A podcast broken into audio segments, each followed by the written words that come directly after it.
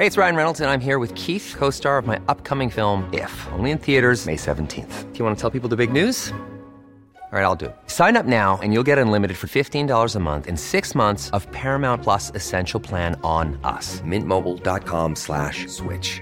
Upfront payment of $45 equivalent to $15 per month. Unlimited over 40 gigabytes per month. Face lower speeds. Videos at 480p. Active Mint customers by 531.24 get six months of Paramount Plus Essential Plan. Auto renews after six months. Offer ends May 31st, 2024. Separate Paramount Plus registration required. Terms and conditions apply if rated PG. Ready to pop the question? The jewelers at BlueNile.com have got sparkle down to a science with beautiful lab grown diamonds worthy of your most brilliant moments. Their lab grown diamonds are independently graded and guaranteed identical to natural diamonds, and they're ready to ship to your door. Go to BlueNile.com and use promo code LISTEN to get $50 off your purchase of $500 or more. That's code LISTEN at BlueNile.com for $50 off. BlueNile.com code LISTEN.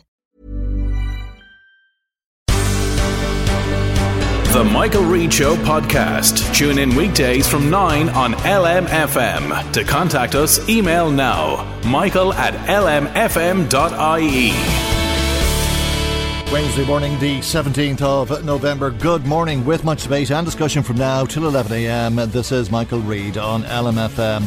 The Taoiseach, Micheál Martin, has been speaking once again about coronavirus in another address to the nation from government buildings. And I know that no one wants to go back to a world of widespread restrictions. And as you'd expect, at this stage, all of us are being asked to do our bit. It is only our collective effort full adherence to the rules that remain in place, making sure we are vaccinated and taking our booster when it becomes available, working from home if we're able to, wearing our masks, keeping our distance, and being aware of our environment.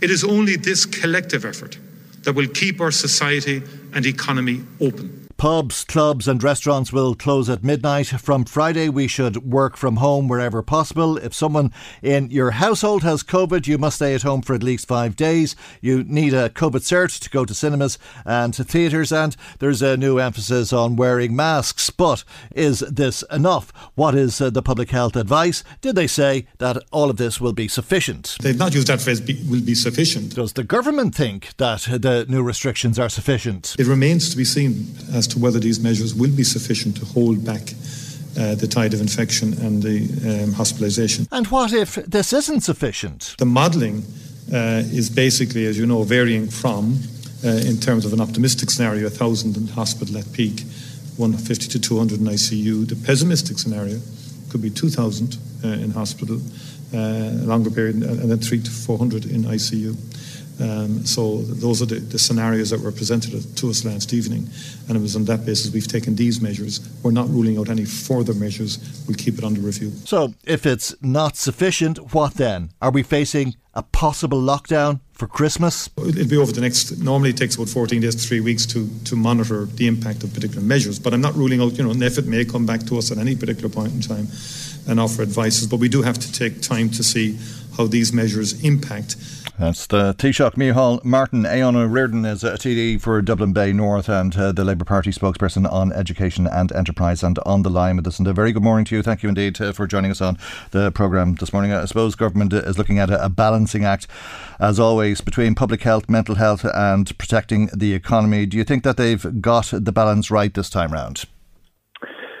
Well, yes and no, but that's a classic politician's answer. Um, you know, we were the only party in opposition to support the government's move to keep the legal framework intact until January, so they could introduce uh, restrictions like this if needed. So we have worked with government when we felt it was important to support government. However, at the same time, you can't effectively close the nighttime industry after midnight and, and on the same day cut the PUP payments. Uh, we still don't have protections in place for those who do work at home, so they have a right to disconnect and we still don't have statutory sick pay. So there are a number of things that we've been trying to introduce uh, and work with government on that haven't come to the fore. Uh, you know, that would have helped this type of announcement yesterday be an awful lot easier to accept. And also, because I am education spokesperson, all of us in the Parliamentary Labour Party um, are quite concerned that the school system is, at, is on the brink of collapse. And there's no leadership from government to appreciate this or to acknowledge this or to do anything uh, to prevent it from happening. We had a report last April, May from uh, Professor Mark Ferguson, which advocated antigen testing to be rolled out in primary schools and post-primary schools. We're now in November, which is basically six months later, uh, and there's still no sign from government as to how this is going to be done. So, look, we, we want, as a party, you know, to recognise it's a national effort, to recognise that the fundamentally government is trying to save lives and keep people, you know, well, and that's that's mm. absolutely justifiable. And we know that a priority for government is to keep schools open, and that's absolutely justifiable as well. But when we try to work with government, we don't seem to be heard. And then when these announcements are made, uh, the support that should be there for those who are who are working in these sectors most affected don't seem to have been prioritised. We're one of the only countries in Europe not to have statutory sick pay, and we're 18 months into this crisis. Right. Um, when the Taoiseach says it'll be 14 days, three weeks before we really know what the impact of uh, these restrictions will be, we're talking about the beginning of uh, December. You're saying that as things stand, the school system is on the brink of collapse. How do you prevent it from collapsing, despite what you say should have been done? Uh, if you're right that it's on the brink now because it hasn't been done, what do you do now in this scenario? Should the schools be closing early for Christmas? No, well, I don't believe we're at that point yet. But I mean, the, the Minister Donnelly was on the radio this morning, not in a position to, to know when antigen testing will be rolled out in schools because it's on this from last May. We need to know that immediately. We we are advocating now that those working in schools uh, and other front, frontline workers, but particularly teachers, SNAs, caretakers, secretaries, should be prioritised for booster vaccines. We definitely need uh, to look at the ventilation issues and overcrowding classrooms, overcrowded classrooms as well. But you know, this is the type of, uh, uh, of of messaging from government which is really concerning me and concerning others working in the sector. There's been a substitution crisis at primary and secondary levels for about three years. Um, the minister two weeks ago seemed to be completely unaware of any substitution issue. So, and even yesterday, even yesterday, when in conversation with Alan Kelly, uh, the Taoiseach said that the five day rule for self isolation, um, teachers will be exempt from it, and then he re- re- from that uh, within hours. So there seems to be complete confusion, lack of leadership on the education front. The whole point of a lot of these restrictions was in order to keep schools open, which we, you know, we support. Um, but you know, there's so much that could be done, uh, even at this late stage, to to to put an awful lot more self confidence within the within the system, within the yeah. sector, uh, and for people to feel as if there is a, a level of leadership. I think the Taoiseach. But the point is, the point is, no, we don't know what a minister for education is. And this is really, really concerning for those of us who are actually trying to work with government. Okay, uh, just going back to what you said uh, about uh, teachers having uh, to restrict their movements for five days, uh, that the Taoiseach, you said, told Alan Kelly in the Dáil yesterday that teachers were exempt from that. The Taoiseach said he didn't say that. Do you accept, do you accept that? No. Right. Uh, maybe we can hear. There's, there's the Taoiseach who told us, uh, you know, a few weeks ago that the banks weren't bailed out. I know exactly what he said to Alan Kelly because Alan Kelly came to me immediately afterward, totally exasperated. Because what the Labour Party do, I'll be quite frank about this, we don't just do mm. stuff for show we ask questions in the Dáil, and often we follow up on a one-to-one to, I know. to impress on the on the minister how important it is. I know, but absolutely but, flatly. But surely there's cross wires here. I mean, you can't no, be suggesting no, no, you can't be suggesting that the Taoiseach lies. Uh, well, you know. well, either the Taoiseach, uh, either the Taoiseach told uh, you know something that either the Taoiseach was confused or Taoiseach told, uh, told a lie. Neither of those two things are a good space for a Taoiseach to be in. All right. Well, the Taoiseach was asked about this last night, and we'll hear uh, what he had to say to Gavin Reilly of Virgin Media News. That you told him there would be an exemption for teachers. Did you see it? I didn't see. Well, it was off microphone, so no. There was none. But it, Alan Kelly seems. Well, Alan Kelly, no. Look, I mean, there was no exchange in the Dáil about it at all. I, I was very I mean, in the chamber. It was, was off microphone. It wasn't in the chamber, a chamber at all. Uh, it was a very brief, I'd say, a 40 second engagement. Uh, we talked about schools. I'm very annoyed about it. I've spoken to him complete misconstruction. Uh, I've made it very clear, regardless of vaccination status, household close contacts should restrict movements for five days, pending completion of recommended antigen testing. No one is exempt from that. Okay. And I, am sorry, for, but uh, I was a bit taken back by how that was constructed. But anyway, we should be able to take the Taoiseach at his word. But Aodhán Ó Ríordáin, you're saying either the Taoiseach is mixed up or he's lying. Well, it's even in that exchange, he said there was no exchange in the chamber, and then within seconds he says. Well, he said not in the Dáil, but I think well, meaning look, on the uh, record uh, of the Dáil. I think that's what was intended by that. I know, I know, I know who I believe, uh, and I know this is completely consistent with a you know an administration that is not in charge. And if there was any sense of leadership or being in charge of the education sector, most of us uh, would would actually have have a sense that this is a misstep uh, and uh, and wasn't part of deliberate strategy. To me, this was part of something that was going to be announced, then was resiled from. But when it became clear from my interactions on social media that there was a, a hugely negative reaction to what was being suggested. You we said don't have we don't have a minister that we can find to make a comment on the situation we we have a we have a, a an education system that. Does what, what does that mean? Because I just wanted to ask you about that because there seems to be an implied meaning in that. Uh, you said you don't know where the minister for education is. Where do you think Norma Foley is? I don't know, but I do know that there are other ministers in government, and this isn't a, a blind. Is she on holidays or something, or is she sick? I don't or? know. I, I, I, what I'm saying is that there are other ministers in government who are, are showing leadership there are other ministers in government who are who are constantly giving reassurance uh, to the people who are affected by their sector.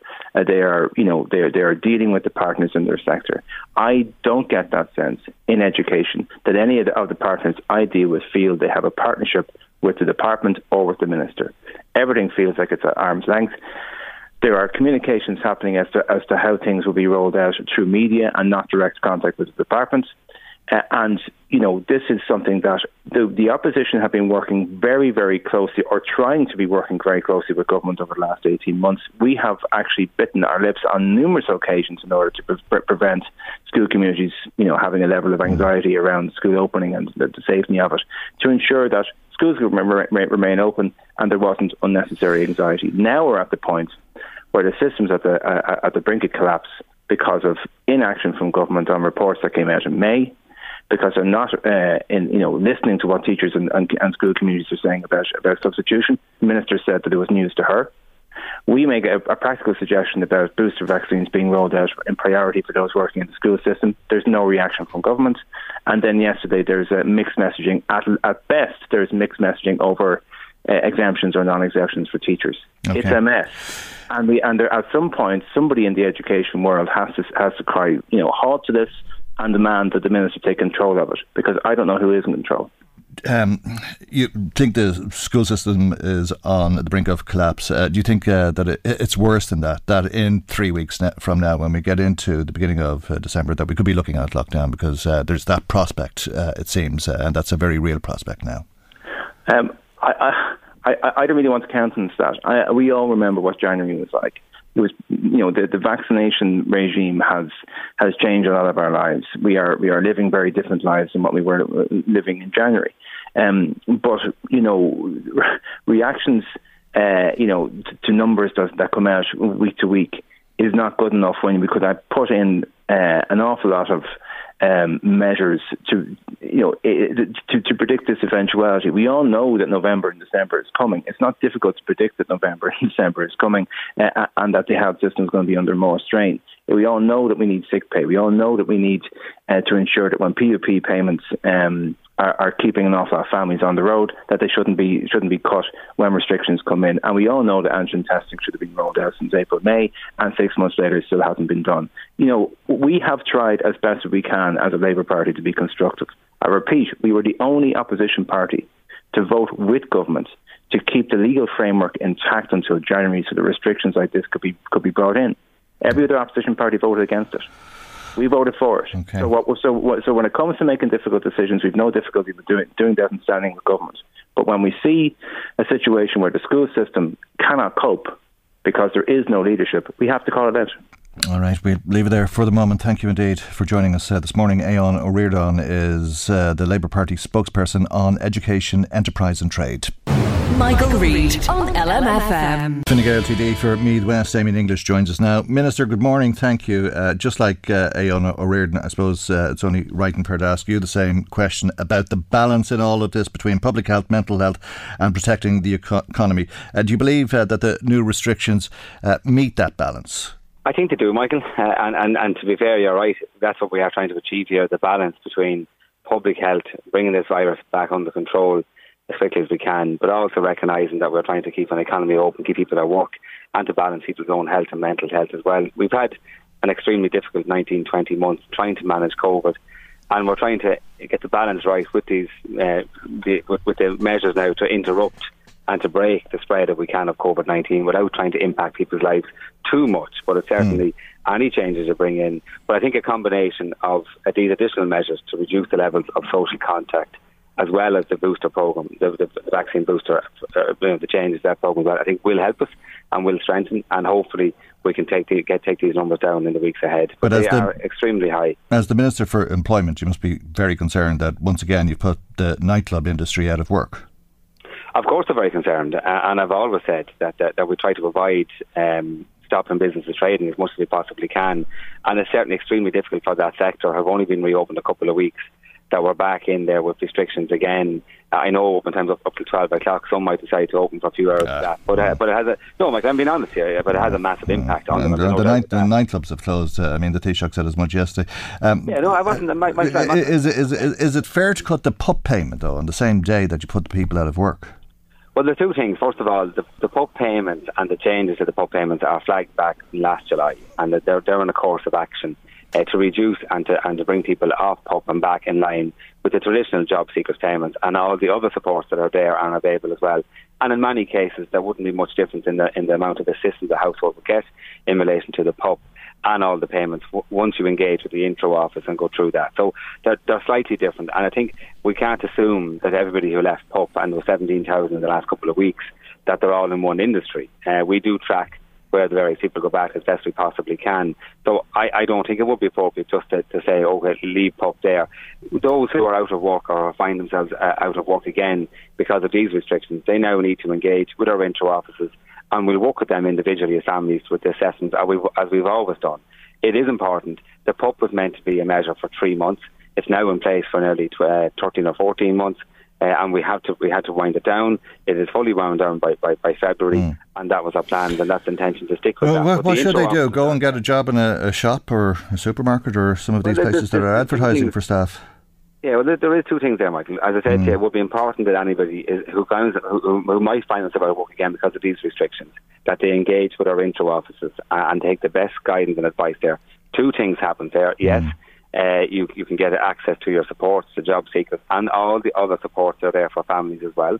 Uh, and number two, then there is guidance and advice and training uh, for other jobs as well. It is fair to say I'm not saying everybody's changed their career, but mm. there are many job opportunities out there. I've been engaging with businesses up and down the country every day of the week for the last couple of months, and every business I talk to is struggling to get staff and can't get staff and are asking me to help them find staff. So it's not a consolation, but there are opportunities out there for some people, and that's why I'm saying to you, when you see the PUP numbers down to 60,000 now, they're in all sorts of jobs. Many of them have moved jobs, changed jobs, changed career. Some want to go back to their to their to their job, and we have we have to try to mm. manage that as quickly as we possibly can. But we are also trying to manage COVID and protect people's health. And it is, as you say, a balancing act here. And we'll we'll work through this as best we possibly can in the weeks ahead. I do believe the rollout of the booster vaccine will is is, is, is, will have a serious impact here. We can see it in the over 80s, we can see it in the over 70s healthcare workers. It is having an impact. Uh, on those who, who receive the booster, and that's why the program has been ramped up and rolled out at pace in the weeks ahead. About 250 to 60,000 uh, doses a week will be administered in, in, in, in over, over, the, over this month and into the month after that as well. Yeah, but the task force was only re-established yesterday.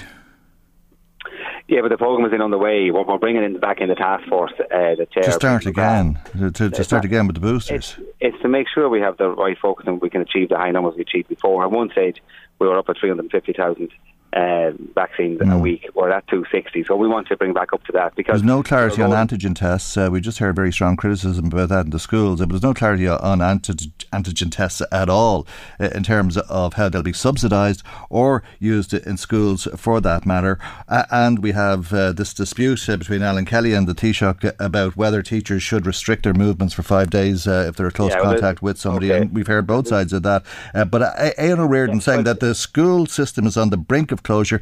And uh, he asked a, a, question which I think is going to be answered by the end of the day, whether you answer it now or somebody else does later on. Where is the Minister for Education? Uh, two things there on that. First, I didn't hear Aodhán Ríordáin because I was stuck in a meeting. I've just jumped out. Number, number one, Norma Foley, I was talking to. She's in the dolls. I've no doubt she'll be taking that question today as everybody else. So Aodhán Ríordáin knows at order business all these questions can be put to the various ministers. Number two, uh, the teacher was very clear the, the five day rule is for everybody. That's, there's no exclusion for teachers. I, I don't know why Labour uh, want to make an issue of that. That's not the case. and he was very clear on that. In relation to antigen testing, uh, it, it, there is very clear guidance and guidelines from, from the health authorities. And if you are a close contact, or if you're in a, in a household with a close contact or a COVID case, they do supply kits for you. They do supply the advice, uh, and the guidance is there, and they are free. Where the conversation is Mm. around the subsidisation of kits is for people who are engaging in what would be regarded as high risk social activity, that they are encouraged to use antigen testing uh, as, a, as precautionary. It's not the be all and end all because you're not guaranteed that you're COVID clear with antigen test. And we know there's an ongoing debate right across the world with the health authorities and that as well. But we're saying that in addition to all the other measures. Yeah, but if you're they socialising uh, uh, regularly, you should be testing yourself two or three times a week at a, a cost of about eight, advice. eight, eight euro a, a, test. Uh, and when it comes to the HSE, uh, you can test yourself when you get it in the post. Uh, and I know of somebody who waited 12 days uh, before it came uh, in Well, well, Michael. post. To be fair, now anybody I know got it the next day, so Well, you might know somebody. I but do. I, I'd like to. Yeah, that's fine. I'd love to meet that person. But anybody I've engaged with, I'll introduce you if you like. So, I'd love to because Michael, truth be now, Yeah. anyone I've spoken. Well, I'll introduce you if you like. That's that's the truth. Um, Michael, do, you- do, you- do you think we're one person? I think you- it's unfair to say okay, that. Okay, okay. No, to be fair now, Michael, I'm going to knock down the head because anybody I've dealt with have literally got the knock on the door the next day with their antigen test delivered.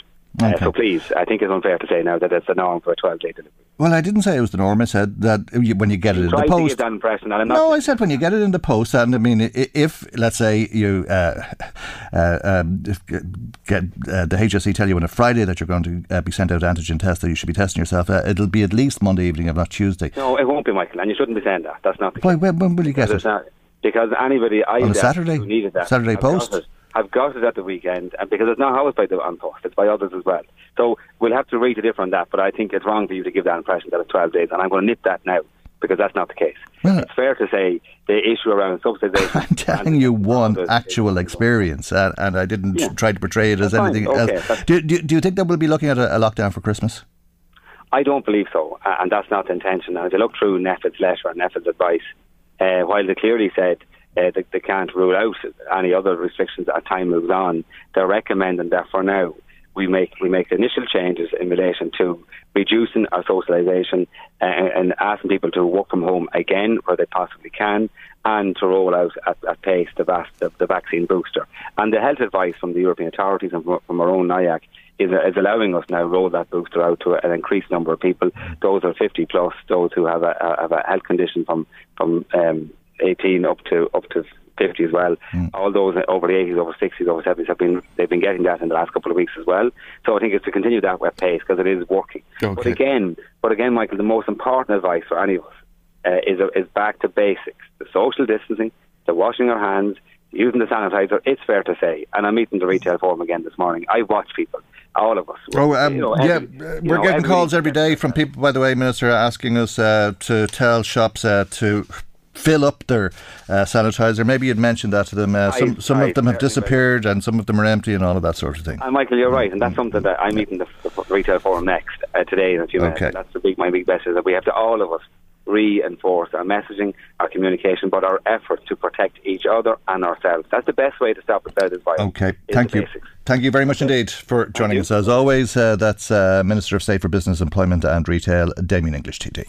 Michael Reade on LMFM. Now, British and European uh, officials will meet uh, again today to lay the groundwork before the next uh, series of meetings uh, between David Frost and Maroš Sefcovic, Sefcovic on Brexit, or more importantly, uh, the fear that the British uh, will trigger Article 16 uh, in uh, terms of uh, the withdrawal agreement. What was interesting is that all parties, I think it's fair to say, and I don't want to go through each individual kind of conversation, but all parties um, favour access, continued access to the European single market as being beneficial to jobs and employment um, in Northern Ireland and to businesses.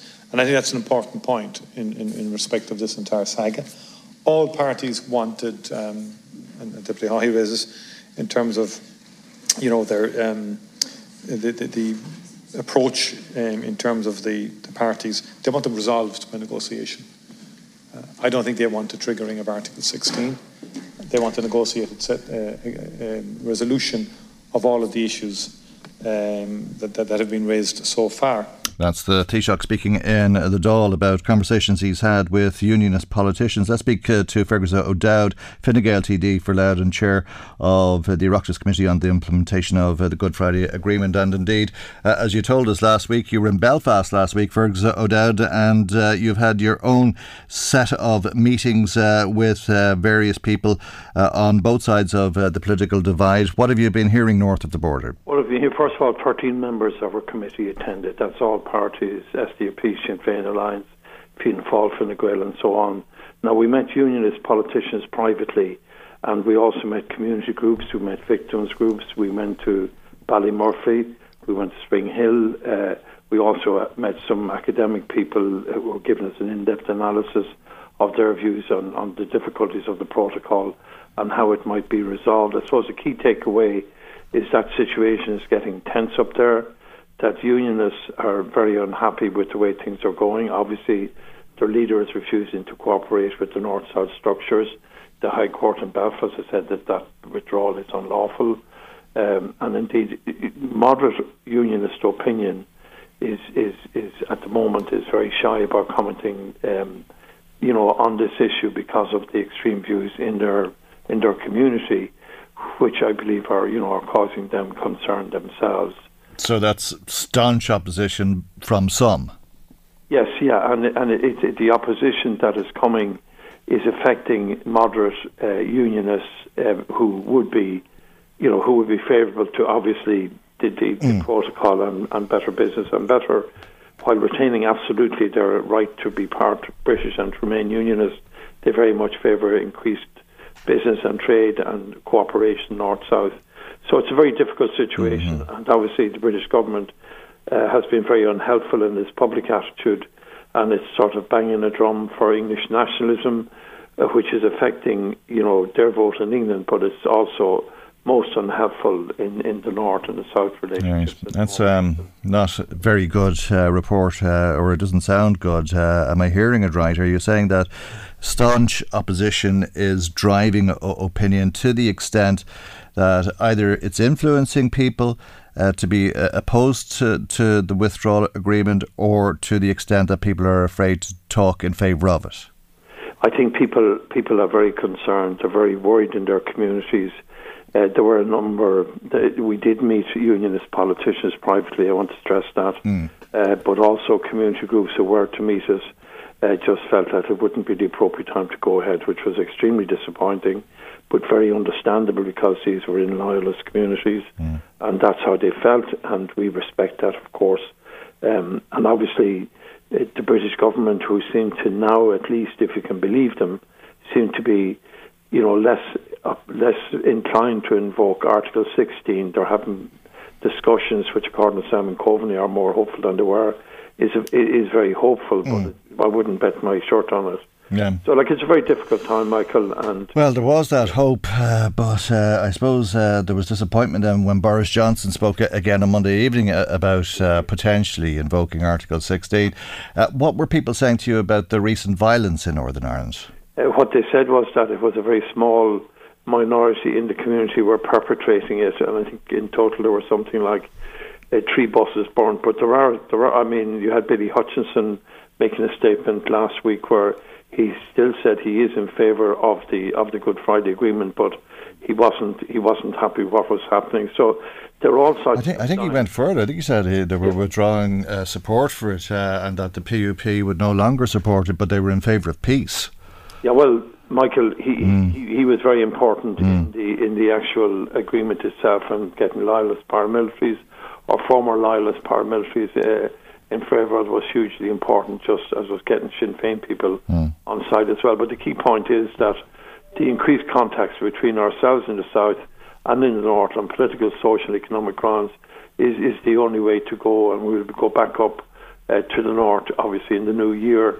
Uh, we made very good contacts, and indeed, some of those contacts will be coming to our committee, uh, particularly Wave Trauma, which deals with victims of violence. Um, you know, we, we have the, the, the, victim, sorry, the Commission for Victims Remains mm. coming into us on Thursday. We have Justice for the Forgotten, Forgotten coming into us in a couple of weeks. We'll have Wave Trauma, where we'll be speaking directly to uh, representatives of families who have loved ones whose bodies have never been recovered. Mm-hmm. Speaking, and this is all trying to. And we don't want to go back there. I mean, this No, is the whole point, isn't it? Uh, I mean, that's uh, the worst possible outcome of all of this. Uh, and to some degree, it, seems as though there's a, sense of damned if you do and damned if you don't. I think the key point now is there are elections next year, hmm. and that's one of the things that's driving this. And obviously, the DUP in recent polls are dropping significantly in their support. So hmm. they're banging this drum now to to make it a, a, a, a, black or white choice. Either you go for the orange or you go for the green. And they got a bounce last week because Jim Wells was too happy to tell us uh, on the show yesterday, and uh, perhaps that was because of uh, this staunch position that they're taking. Yes, it's a hard line. And one of the issues is that because the arrangement at the moment is that you have a first minister and a deputy first minister, Yeah. if they were to change that to joint first ministers, it might move the dial away from, you know, the, the green or orange and allow. uh, There's an awful lot of moderate people. There's significant uh, changes, particularly among moderate unionism, you know, who remain unionism but are not, you know, are not opposed to Yeah. better relations and to encourage them. So what we need But there's a, a chance that power sharing could collapse altogether, isn't there? Well, there is, of course, and in fact, effectively, the DUP are not working the North South Ministerial Council, and they're saying, you know, if they don't get what they want about the protocol, that they will collapse it, which is really, I think Donaldson has put himself in a very difficult position, uh, and it's putting pressure on the British government to take a harder line as well, even though they, you know, I mean, you can't trust Boris Johnson or, or, or, or, or Lord Frost because you know they, they they just they just don't get it. They don't get Ireland. They don't understand it. It's the worst government, British government, there has been in relation to Irish affairs for, for a long, long time. And you go back to you know Theresa May, notwithstanding her difficulties, understood the issue. Uh, obviously, you know Tony Blair did and John Major did, and, and that's why people like like those people I mentioned are making statements at the moment in support of more moderate and more down to earth and more practical relationships. And I mean, it's all like we we can't go back to where we were. We've got to ensure, as we must, as members of Parliament, to continue to meet. I think that's the key thing. Okay. Would you say Johnson's Tories are as bad as Thatcher's Tories in terms of uh, the relationship uh, that uh, the British government has with uh, the Irish government and its understanding of Northern Ireland? I think this is the worst government we've had in a long time. Um, I know that when Thatcher was there, there was violence, there was people being killed north and south and so on. There were bombs in our streets. There were MPs being murdered. It's an entirely different situation now. But I think the point is that Johnson doesn't get it, uh, and uh, Lord Frost and himself seem to decide everything. There is some view that the, that the British Foreign Office is excluded from all of this. That the information coming from Europe is is not being is not being is not getting uh, to the Prime Minister because he may not want to hear it. So really, it's a very difficult position. But perhaps they're thinking again. I won't hold my breath. You won't either, Michael. But it's important that they, if they can sort this out. Nobody wants problems with medicines uh, in the north. Nobody wants problems with food and sausages and so on. But we, can, you know. We have a great relationship, uh, you know, economic relationship east-west. We have uh, tariff-free goods between Yeah. And Ireland. We've great trade north and south. It's growing. But are work to do. Positives there. We Yeah, can build yeah, lots of work to do. Okay, I have to leave there though because I we know, have to go to headlines. thank you. Thank you Thank very much for having me indeed. Uh, that's uh, Fine Gael TD for Louth and East Meath. Fergus O'Dowd is uh, the chair of the Oireachtas Committee on the implementation of uh, the Good Friday Agreement. Michael Reade on LMFM. Now, if you're getting married uh, this weekend, uh, it seems as though the party will be over and uh, it's time for bed at around midnight as a result of new restrictions which come into force which prohibit the sale of alcohol after midnight. Well, first of all, all licensed premises, okay? That's all licensed premises. Um, it, it's residents of hotels, I think, are the only um, uh, exemption on that. Um, in terms of uh, why didn't we go further, uh, we've got, you know, we got advice. We went one step further in the advice and bring it back to midnight, which is agreed with the CMO. He, he agrees with that. Um, and it, it- this is a, about, about balance um, because we have a vaccination program. We're rolling out the booster vaccination, and the decision last night, which is by NIAC, the National Immunisation Advisory Committee, uh, in significantly expanding those now who are eligible for the booster, takes it to about 2.1 million. Um, and um, over the coming weeks, we will have a significant number of those who are most at risk uh, will have will have received um, the booster vaccine. So it's a matter of monitoring this. Uh, we've taken decisions that we believe will help reduce um, the, the, the incidents, uh, both in terms of infections and hospitalizations. Uh, and um, already in terms of the over 80s program, the, it's very encouraging to see the results of the booster campaign there. And we see that also following through in the 70 to 80 age cohort and then the 60 to 69 uh, cohort. And um, you know that that's ramping up significantly. It obviously is dependent on your scheduling, you know, the, the five month um, schedule. So we believe it's appropriate for now. We're not ruling out anything further, um, but it's based on the public health advice that we've received from NPHET and the CMO. No, sorry, the weddings. Sorry, look, no, it's all, all licensed premises will have to vacate the premises. It covers everything until midnight. That's the whole lot. Uh, let's talk uh, to Pádraig Cribben, who's uh, the Chief Executive Officer of uh, the Vintners Federation of Ireland, the VFI. Good morning, Pádraig. Thanks morning, uh, for joining us. Uh, was this much of a surprise? the timing was certainly a surprise, Michael. we had a meeting yesterday morning at nine o'clock with various departments and Fáilte Ireland, not just us, but the, the whole tourism and hospitality sector. Uh, and there was absolutely no inkling at that meeting that this was coming down the tracks. Uh, it wasn't heralded anywhere. Uh, there was there, there, was no indication from government that it was even being considered. Uh, uh, up to uh, about 11, 11.30 yesterday morning. Right. Uh, reading between what uh, the Taoiseach said there, it's possible he'll be back in three weeks implementing further restrictions. Uh, yes, I mean um, the the Taoiseach's speech yesterday and all of the Taoiseach speeches over the past eighteen months tell us a certain amount, but I think much more informative is the press conference that they have afterwards. And if you looked at that press conference last night, uh, you certainly would not be optimistic that that they are confident uh, that this will have the desired effect.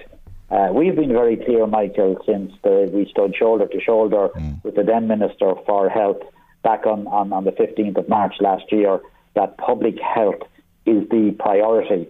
And we have, we have maintained that stance um, uh, all along and have been supportive uh, in, in tough times uh, in, in, some of the stuff that government have been doing. But, you know, there comes a time when uh, inaction on behalf of government uh, has to be called out. And we've seen over the last 18 months what I would refer to on behalf of certain ministers and indeed certain senior ministers in NPHET, uh, a certain intellectual arrogance where they think that we, the public, you, the public, we, the public, are, are pretty stupid. They thought we wouldn't know how to use masks, so for three months they held up the use of masks. They now think we're stupid enough that we won't know how to use antigen testing. So uh, that's not going to happen. And I listened this morning to the health minister on Morning Ireland, and you know, if I wasn't frustrated before that, I certainly was frustrated then when he was asked repeatedly when would the guidelines for antigen testing be available, and all he could say was shortly, and we in the middle of a crisis. Mm. I think there's a lot of truth in that, uh, but do your members have to take responsibility for some of the problems uh, as well for not implementing uh, the restriction on only allowing people in who had COVID certs? Uh, as we've been discussing, uh, and people know a, third of pubs or thereabouts have not been implementing that, and to some extent, it could be argued that this has led to the scale of the problem we're in now. Okay, let, let me let me address that point very clearly. Uh, that that figure uh, of a third of the pubs uh, was um, was uh, put in the public domain, but when the Department of the Taoiseach was actually questioned on it, the, the the information was about three weeks old and was in the lead up to the 22nd of October when restrictions were about to be lifted. And I have, and I do accept that in that lead up there was a certain uh, latitude taken by some members, which we do not condone. Mm. Uh, no, and I know you don't. I know you don't. But I mean, is it right and proper to call it out? Because oh, we're absolutely, absolutely. You know, if you go back, mm. if you go back, Michael, uh, to uh, last year, we were the ones who put pressure on government to give the Gardaí additional uh, mm. additional powers, and we were the ones who publicly called out for those who were breaking restrictions mm. To feel the full force of the law. But having said that, the one thing that I'm finding anecdotally from around the country is that those that are actually weren't complying Mm. were the places where the public were flocking to because the public had got very Yeah. tired of the restrictions. Yeah, and and So and, this and I uh, and I accept that, but you were being asked to police it, and I accept that most of your members did. Uh, but uh, it's those people, those members, those publicans who are suffering uh, as a, a result, perhaps to some degree, or in part at least, because of the inaction of those. And I just I thought would- you might I- want the opportunity to say to those pubs, if you've made your bed, sleep in it. I, I, you will find no argument from me on that, Michael. Uh, those that didn't uh, comply with the with the restrictions didn't do themselves, didn't do their customers, or didn't do their fellow publicans any favours. Okay, well, as Uh, things stand, as things stand, wedding guests, as we heard, are going to be told to go home. The party's over at midnight. The same with Christmas parties and all the rest. Nightclubs are effectively closed. Uh, what does that mean uh, in terms of this Christmas for you and your members? Well, there's two things. The first thing I would say about the, the move on nightclubs to 12 o'clock, I would say is, is to a certain extent a cynical move. Uh, and I'd say uh, for this reason, uh, it's been called a curfew rather than a closure. Effectively, nightclubs don't open until 11 o'clock or thereabouts. So it's been called a curfew, but it is in effect a closure. We believe the reason that's happening is because if they called it a closure, they would have to reintroduce some of the support that uh, that, that have, have disappeared. So I, I, I don't give government any marks for that. Right. Well, da- da- Damien English was more or less saying, well, they can get a job uh, uh, in a restaurant or shop uh, everywhere he goes. Uh, the minister was telling us uh, people are, are p- crying out for staff. I'm talking about the businesses as distinct from The the, employees, employees, and okay, I think I yeah. think it's a bit disingenuous of Damien to suggest that it's as easy as that. I mean, is he suggesting that the DJ in the nightclub should go down to the local Londis and, and get a job on the checkout? Yeah, well, he was saying go down to the Intreo um, uh, centre and they'll sort him out. Yeah, I, I mean that's uh, you know that's blasé stuff that uh, you know doesn't actually um, uh, pay the bills on, on a Friday or on a Saturday.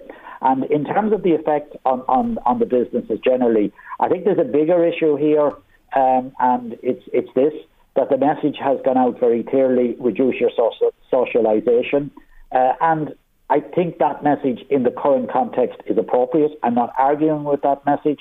What effect is that having? It has this effect. We're seeing Christmas parties by and large being cancelled. We're seeing uh, trips uh, out, out being being significantly reduced.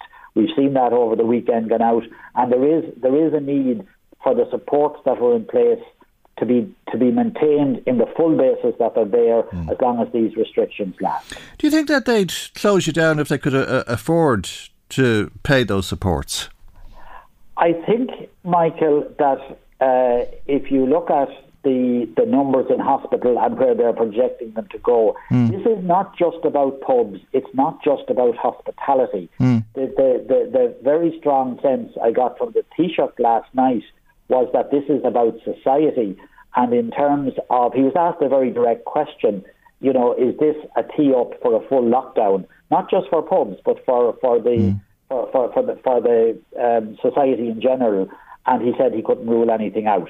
Now, when Taoiseachs are making statements like that, you you get even more worried than uh, before. Okay, Pádraig. We'll leave there for the moment. Thank you indeed, as always, for joining us uh, this morning. Pádraig Cribben, Chief Executive Officer of the VFI. Uh, thanks to Dolores, uh, who sent us a, a message on Facebook, and she'd love to know why it is uh, that they're closing at midnight. She'd love the Taoiseach to explain how closing pubs or restaurants or nightclubs at midnight helps to stop the spread. All it does is destroy business. Uh, a number of people in touch with us uh, with uh, similar comments uh, to that uh, this morning. Uh, another comment then from Rose who says, listening to Damien English saying you'll receive the antigen test the next day. Uh, she's had a different experience with a family member, had to wait 10 days for an antigen test to arrive from the HSE. Thanks uh, for that, Rose. Uh, the Minister would love to meet that person, uh, and I'll probably introduce him to the person I was telling him about earlier on who had to wait 12 days.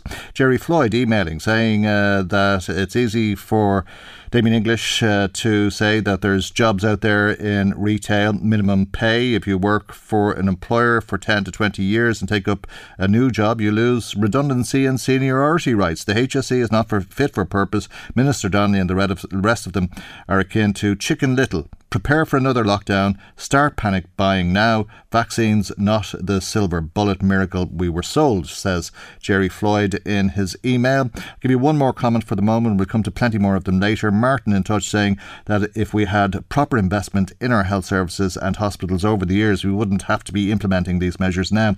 If you go back to November of 2018, there were record numbers of people on trolleys in hospitals and nothing done about it since then. It's everyone's fault, bar the government's. Thank you, Martin. Thank you, everybody who has been in touch so far today. Michael, Reade on LMFM. Aoife McLysaght is a professor in uh, genetics in uh, Trinity College, uh, Dublin, and a member of ISAG, the Independent Scientific Advocacy Group, and joins us on the, the, line now. And a very good morning to you, and thank you indeed for joining us on uh, the programme uh, this morning. What do you think of uh, the announcements made by government yesterday? Unfortunately, I don't think they're going to achieve what they want. Um, you know, so they seem to be maybe the low hanging fruit. You know, why why this idea of closing nightclubs, venues at midnight, as if that makes any difference.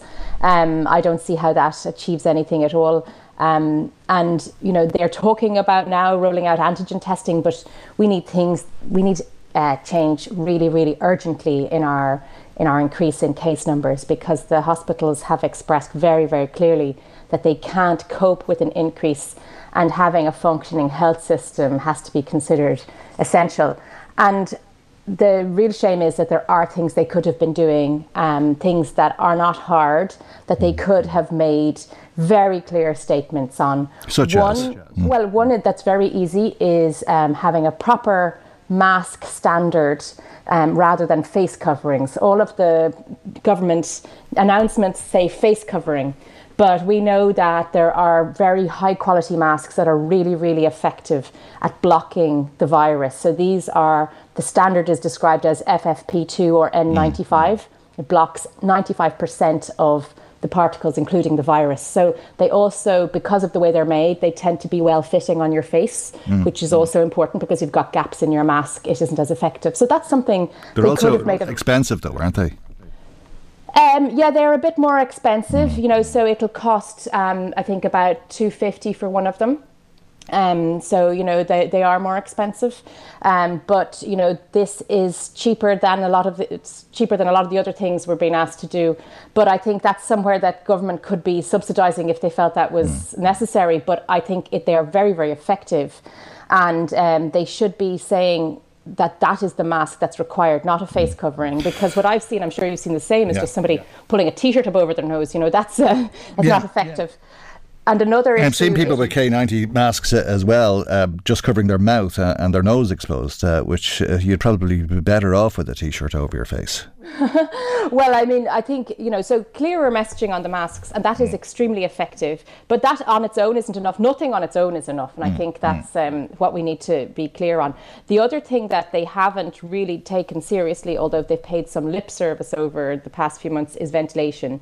So, ventilation isn't something that a customer or employee can change or control on their own. There have to be proper ventilation standards. And this should fall under, you know, the workplace safety um, and under general um, health and safety type um, you know regulations mm. and how those things are monitored and certified and if they had taken those things seriously you know those things would be very very useful the other thing is if you look at it our testing system is not um, coping with the need at the moment. It's very difficult to get a test now um, because there's they're oversubscribed. So we need to do more testing. We need to know where the virus is. They need to have proper contact tracing in primary schools. It never should have been stopped. So these things um, should have been done as a matter of urgency. And even the antigen testing, which will be useful because basically the antigen testing can be used for regular serial testing. So you can catch cases very quickly and people know that they need to isolate, hopefully, before they pass it on but that should be you know that's not going to be there tomorrow um, and you know we're talking about a situation where this is rapidly um, the cases are rapidly increasing And what the government wants to do, what everybody wants to do, is avoid the need for another lockdown because that's a huge failure to end up in lockdown again. But I don't know if they've done enough to achieve that, unfortunately. So I'm quite concerned. Okay. What about the COVID passes? Uh, would you think uh, that you're safer going to a cinema than you are going to a gym? Uh, do you think that there's more risk uh, of exposure to the virus or developing uh, the disease if uh, you go to a cinema than if uh, you're training beside somebody in a gym? Actually, a gym is probably worse, um, just without mm. any other information, because you're more likely to be panting, mm. you know, because you're exercising. So you're more likely to be breathing out more virus if you are infected. Mm. Um, but then the gym could be well ventilated, hmm. so that could compensate for that. That's why, you know, so th- it's very difficult to give a one size fits all. sure, but that's why I was asking because I would imagine that if you're uh, beside somebody who's panting, uh, you're more at risk, uh, and uh, you can probably keep your distance uh, depending on what movie is on in a cinema from other people, but you're going to need a, a COVID pass to go to the cinema and you won't for the gym. Yeah, yeah. No, I think that's, I mean, I think the COVID pass, I think the masks um, should be everywhere you're with other mm. people. And I, you know, in a, in a gym, if it's hard to wear a mask, you know, when you're panting, it might slightly be slightly worse, but all the more reason to have really strict, really well enforced ventilation standards because some gyms, might well be fine. You know, there are ones that have windows that open and um, mechanical ventilation, but other gyms could become some kind of sweaty basement, you know, and there's a big difference. So I think this is where we've been calling for for a long time, you know, to say that you should have, like, you know, certify the ventilation standards of a given venue. And this is what they've done in other countries. And I think, um, I think Japan is quite an interesting example. You know, they've got 25 times our population, they've got really high population density, but their case rate is about one in a million. So that'd be, you know, uh, five or six daily cases. Um, in, in Irish standards. Right. But, and um, what they have, they have really good adherence to high quality masks.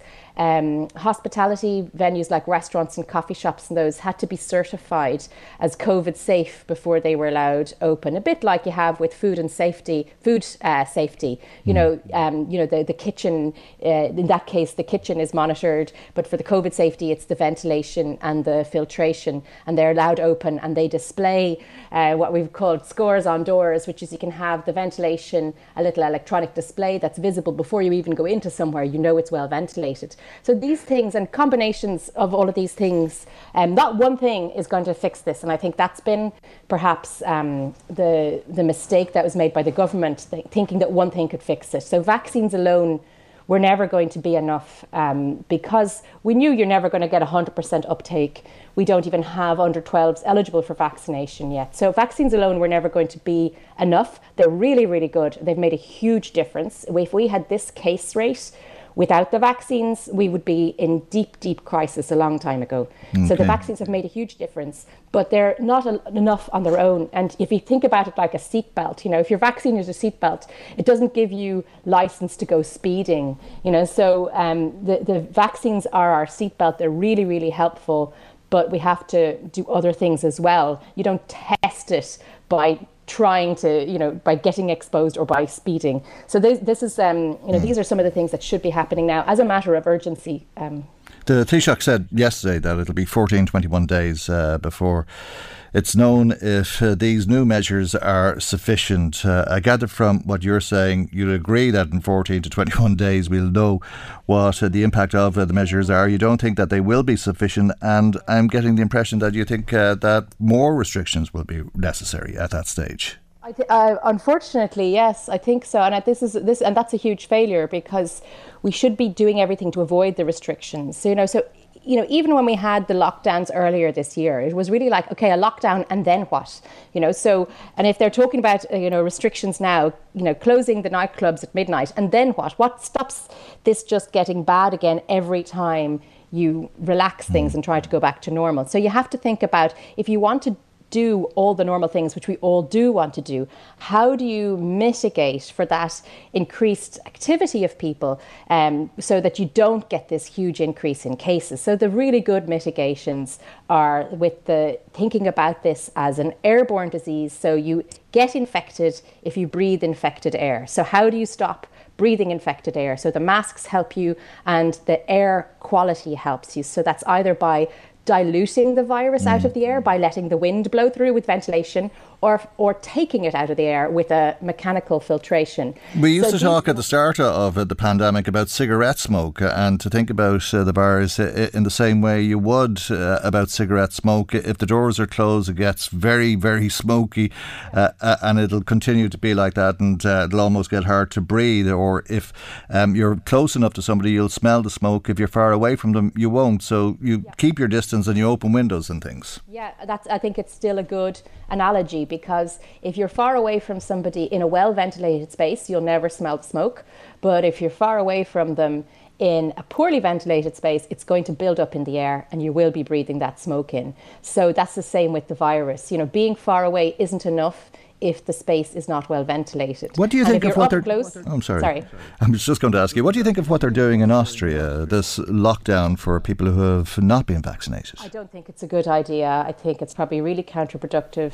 Um, I think um, anybody who's not vaccinated at this point, um, you know, so first of all, we all expect that you have a certain number of people who choose not to get vaccinated. The vaccination is voluntary, that's as it should be, and nobody ever expected 100% uptake.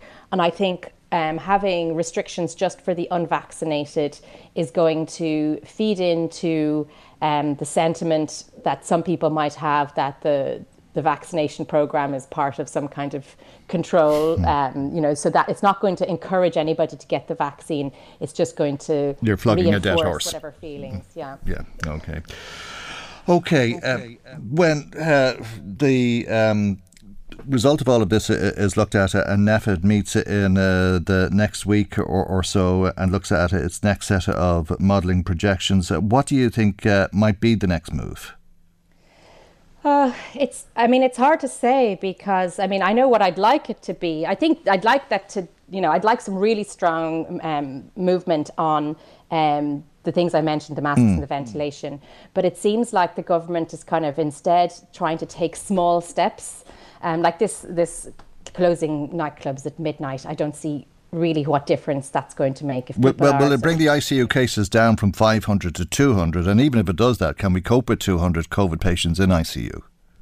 Well, okay, so if it brings them down, the only way it'll bring them down is because it becomes a de facto closure without the government having to say it. So if that's what they wanted to do, if they wanted to close places Mm. without saying they closed them, you know, that might bring cases down. It might make people um, nervous enough that they don't go out. That could bring cases down, but that's a very, I, I don't find that a transparent way of doing things. I think if, you know, so I don't like that from that point of view. But second of all, if we do get the cases down to something like 200, like you mentioned, then what do we do after that? You know, we, get, we have to say, how do we get things in, how do we have uh, the situation so that it's stable and livable? And that's why the, the things like the ventilation is actually a long term solution and it works no matter the variant. It actually works no matter the airborne disease. So it'll be just good, you know. What's Yep. wrong with fresh air? You won't get know, a cold, you won't get the flu, um, you won't get COVID. standard you know that we and you know and so and at the moment what happens is you know so in the schools like the teachers have been i think great and they've been ahead of things and they've had their windows open last winter as well but you know without any guidance they just have the windows open full and everybody's freezing.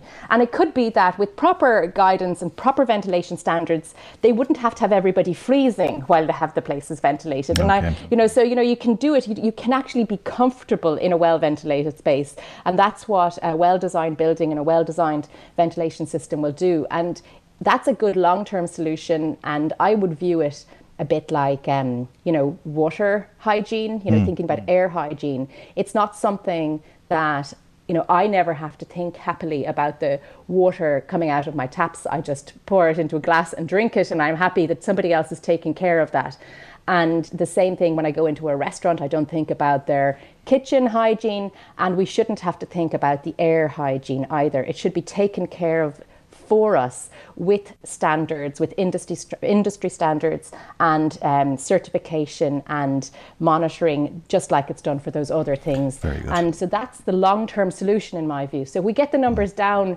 to some manageable level again, they'll go back up again as soon as we relax our restrictions because we've only been thinking about restrictions so far. We haven't been thinking about mitigations and supports and all of the other things that need to be done. Very good. Aoife, nice to talk to you and thank you for talking to us. That's uh, Professor Aoife McLysaght, who's a professor in genetics at Trinity College Dublin and a member of the Independent Scientific Advocacy Group. Michael, Reade on LMFM. Uh, Trinity College Dublin, St Patrick's Mental Health Services, uh, the Royal College of uh, Surgeons in Ireland, and Nursing Homes Ireland have come together to research how staff in nursing homes have been coping with the pandemic and the impact that it's had on the mental health of nursing home staff uh, over the course of uh, this last uh, year and a half or, or, so. Dr. Conor Brady is uh, the lead author of the co worker nursing home study and on the line us. A very good morning to you. Thanks for joining us on the programme uh, this morning, Conan. Uh, it is surprising to some degree, but shocking to uh, a large degree uh, the findings uh, of your report. Uh, one in seven of those who responded to you have thought of ending their life over the previous week, and one in 11 uh, people working in nursing homes reported planning to end their life. You spoke to 390 staff working across 64 homes. Were you surprised or shocked for that matter? Absolutely, yeah. And thanks so much for covering this uh, story. I think it's really important. Uh, so, yeah, look, uh, it's definitely something that jumped out uh, from the results of the study. We certainly weren't expecting such a high degree of suicidal planning. Um, certainly, if you look at population studies globally during the pandemic, there are pretty high levels of suicidal ideation and th- thinking in the general population. Uh, for example, in the UK, I think the rates are about 9% uh, during the pandemic, actually. But even so, our figure for the thinking, or for suicidal thinking in nursing home staff was, was much higher than that. And um, the suicidal planning figure was certainly very concerning. Right, and uh, I'm sure that's as a result of what uh, they've uh, experienced, uh, and they're working very closely with uh, the residents or the patients uh, in these nursing homes. And uh, to a large degree, a nursing home is a, a community of uh, people, uh, which includes uh, the staff, the residents, and indeed the visitors. And everybody is like one big family to a large degree. So when people get very sick, it's very disturbing. and I'm sure. A, a, lot of what you're reporting now is as a result of the amount of people who staff lost during this period.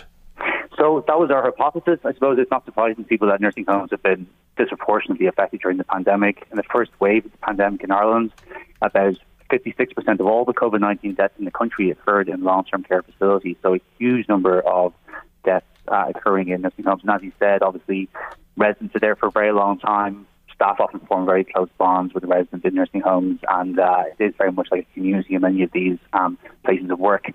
So, uh, there's been very little studies actually done internationally uh, on nursing home staff mental health. Even before the pandemic, there's been very little looking or quantifying exactly what they've been going through. Um, so we set out to look at this uh, during the pandemic, and uh, I suppose we looked at a number of different measures, as you mentioned. The suicidal ideation and planning was one of them, but we also looked at several other measures, including um, post-traumatic stress symptoms, so symptoms of post-traumatic stress disorder. We also looked at staff well-being and also uh, levels of depression and low mood. We also looked at moral injury, which is the psychological distress experienced in nursing or in staff in general when they've been uh, forced to witness or commit acts that go against their deeply held moral beliefs. Uh, and we looked at um, that was that was that was, that was probably the main mm. results we released at the moment. So no, far, that's, yeah. that's that's quite a lot, um, and uh, none of them uh, uh, are irrelevant. They're all very very serious. And uh, take it, uh, we're talking uh, about a response to an experience that you don't just get over very quickly. Absolutely, and I suppose that's one of the key things that we want to look at going forward. So we, I suppose, one thing we don't know for certain. This is a snapshot looking at um, a, a, period in time, a period of time last year, ramping up um, as the third wave cases were ramping up from November up until January when cases were really, really high. And uh, we want to try and repeat the survey now to see if these issues have persisted in nursing home staff.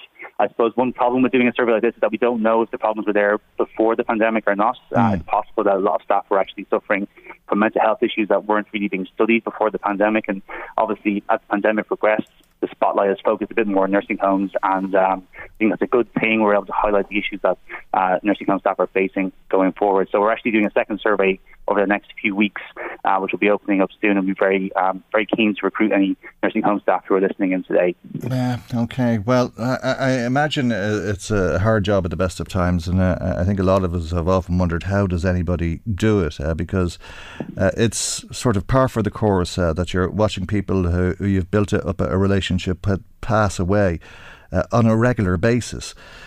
but perhaps the difference with the pandemic was the feeling of helplessness uh, that a, a, lot of staff may have experienced in nursing homes, uh, a feeling of abandonment when they were crying out for help and the help just wasn't there. And we've heard many stories like that over the course of uh, this pandemic.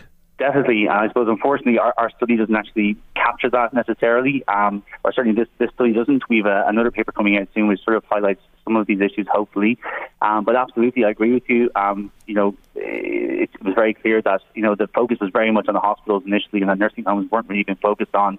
And when you look back at the figures, it's very clear that actually that's where most of the um, mortality was happening early on in the pandemic. Um, I suppose I, I suppose it's speculating to some degree, but I suppose we do wonder if a lot of these uh, severe levels of symptoms of post-traumatic stress and difficulties with moral injury maybe relates to the fact that there were difficulties with obtaining PPE early on in the pandemic, mm. that nursing home staff uh, may have been subjected to huge amounts of stress due to a work absenteeism from COVID 19 or for other causes. So uh, it's uh, it was it was a very difficult time for them all.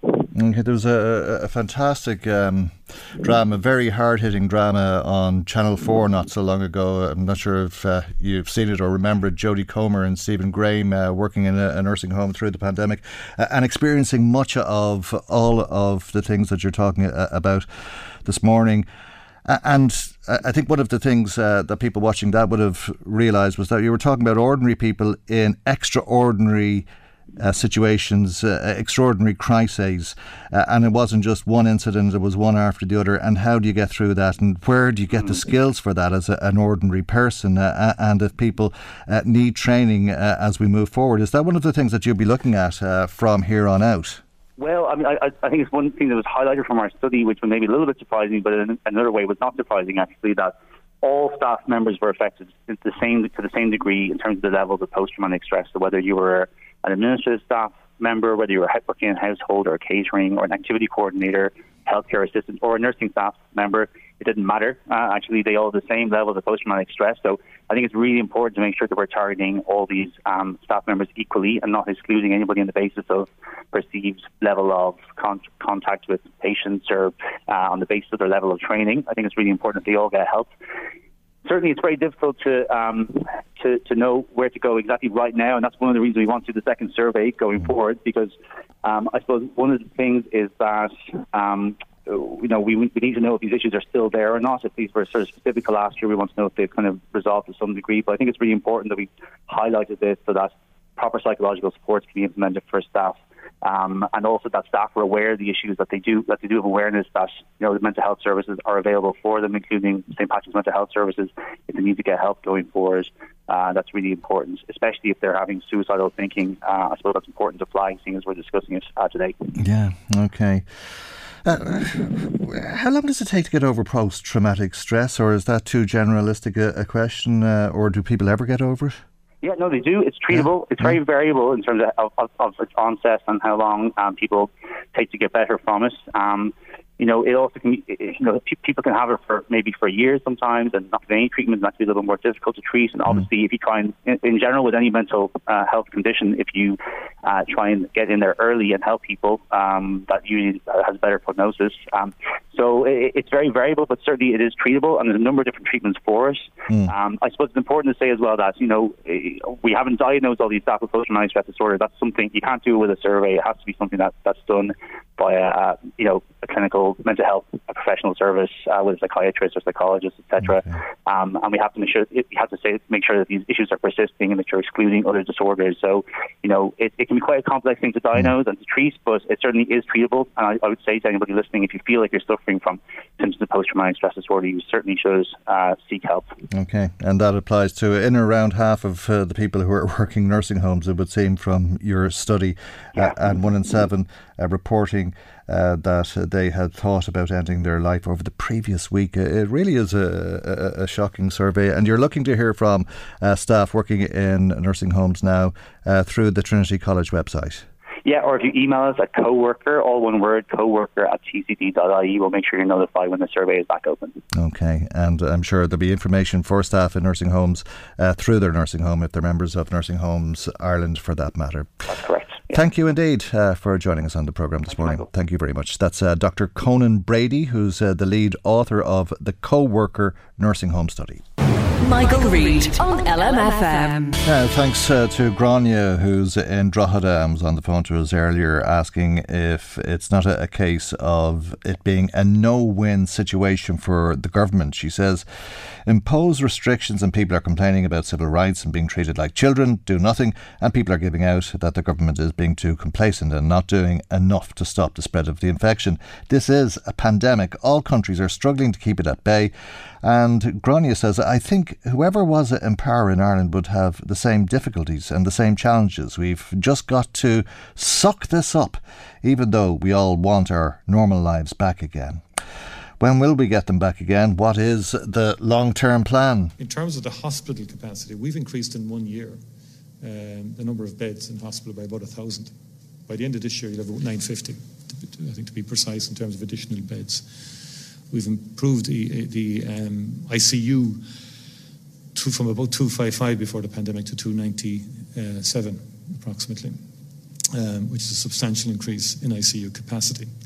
But it's not just about the number of beds, it's also when you have a, a significant critical mass of COVID within hospitals, that affects the remainder of the wards and the remainder of the hospitals um, in terms of what they can do because of isolation and in terms of staffing having staff taking protections and so on. Um, so uh, there gets a point in every health system across the globe. I mean, in some parts of the European Union, they've had to seek support from other countries. The, the European Union has had to get involved to help some member states uh, to support their hospital capacity because of high COVID numbers. And that was only quite recently. And that's uh, the Taoiseach uh, speaking in line, I suppose, with uh, what uh, Grania said in her comment about uh, this being a problem not just here, but one that is being faced right across Europe in a similar vein. Uh, another call to us uh, from Monica, who says COVID is rampant in our schools, and the government, she feels, is choosing to ignore the virus in the schools. She says, My daughter's a teacher, and there's a, a large number of teachers who are out sick in her school and they have the virus. It's a struggle for the principal to keep classes going because substitute teachers are so hard to get. The fourth wave hasn't even reached its peak yet, so imagine how bad things are going to get in the coming weeks. Thanks, uh, Monica. I think uh, she was probably saying that they, they either had the virus or have been in contact with somebody with the virus and have to be out because of the virus. Uh, Adele says she's just wondering will we have to get COVID vaccines every year, like the flu jab, or is this third injection or booster going to be the final one? Uh, I imagine we probably will have to get them every year um, for as long as the virus is around, uh, and indeed for as long as it continues to mutate, or until they can come up with something that lasts longer, uh, because uh, they do seem to be waning at the moment. A listener in Dundalk was in touch to say that they tried to book three COVID tests this morning but was told uh, that the only available slots are for tomorrow afternoon. Surely we need to reintroduce walk in centres in some of uh, the bigger towns around the country and give the huge, or given the huge jump in case numbers. Uh, thanks uh, to the caller for that WhatsApp message. Uh, it's undoubtedly a problem, uh, and it's not just the problem, of course, because we are vaccinated. There's a lot of people, it seems, who have COVID but don't know they have it. I think I heard somebody say for every four people who have COVID, you can assume there's another six uh, who have it and don't know they have it because they've been vaccinated and they're showing no symptoms. Anyway, that's uh, the importance of the boosters and the vaccines. I've been saying consistently, the European Union have been saying consistently that they see ultimately this going to an annual um, COVID vaccine. Um, they do see the booster being extended to everyone across Europe eventually. Some member states are doing that, but we're subject to the National Immunisation Advisory Committee's advice, and that clinical advice is important because doctors, when they administer a vaccine, need to have clear advice, clinical advice, in respect of the safety uh, and eff- efficacy of vaccines. That's the structure we've had. It has, a, you know, there's really, a really good degree of confidence in that system because 90, uh, up to 93% almost of all over 18 year olds are fully vaccinated. I think we're over 90% now, just 90% of over 12 year olds vaccinated. So um, that, that's our system. We, we, have now rolled out, it's, it's commenced for the over 60s. The HSE will now operationalise the over 50s. They will use GPs, uh, they will use um, uh, pharmacies and vaccination centres. Uh, in respect of those different cohorts. The immunocompromised and those, those, with underlying conditions make up a very substantial part of the um, population as well. As I said earlier, those extensions last evening take it to about 2.1 million people who will now be eligible for the booster vaccine. Uh, no earlier than five months. Uh, the recommendation is six months after your second dose that you will get the um, the booster, um, and um, so then will be a matter for, for, for NIAC, who will then look at the data as it's emerging globally and through research in relation to the vaccine to make decisions as to the extension of it. And that sounds like we probably will be getting uh, boosters uh, every six months uh, until uh, there's a vaccine that will last longer than that. Somebody texting saying they're only lasting six months. Uh, I think that is uh, the point. Uh, another text from somebody who says one minute antigen tests are a bad idea. Now all of a sudden they're great. What the heck?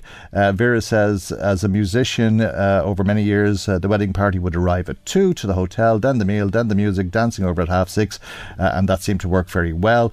somebody else wondering if darts and rings should go ahead. Haven't got a clue. and one more text from somebody who says, "What's the big idea about closing at 12. Go out earlier, home earlier, you'll feel better too. Not so long ago, closing times were 10 pm. Yes, 10 pm on a Sunday night, and everyone was fine. That's the final word. God willing, we'll see you for our next programme tomorrow morning at 9 am on LMFM. Good morning, bye bye. The Michael Reade Show podcast. Tune in weekdays from 9 on LMFM. To contact us, email now michael at lmfm.ie.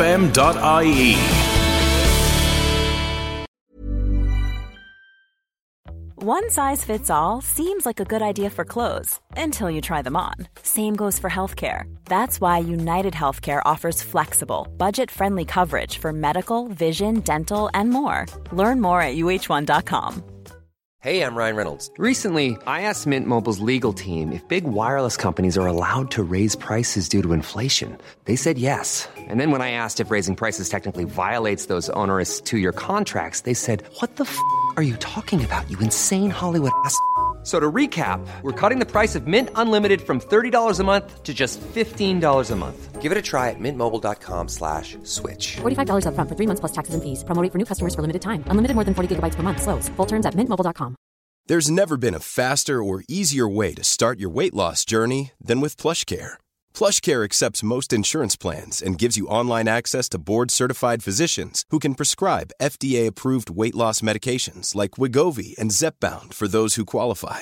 Take charge of your health and speak with a board-certified physician about a weight loss plan that's right for you. Get started today at plushcare.com slash weight loss. That's plushcare.com slash weight loss. plushcare.com slash weight loss.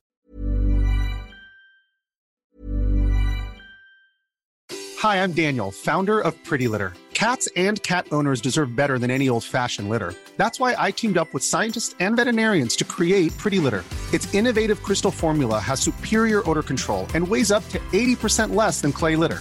Pretty Litter even monitors health by changing colors to help detect early signs of potential illness. It's the world's smartest kitty litter.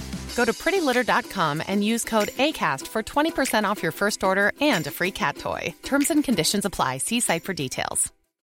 When you need mealtime inspiration, it's worth shopping Kroger, where you'll find over 30,000 mouthwatering choices that excite your inner foodie. And no matter what tasty choice you make, you'll enjoy our everyday low prices, plus extra ways to save, like digital coupons worth over $600 each week. You can also save up to $1 off per gallon at the pump with fuel points. More savings and more inspiring flavors make shopping Kroger worth it every time. Kroger, fresh for everyone. Fuel restrictions apply.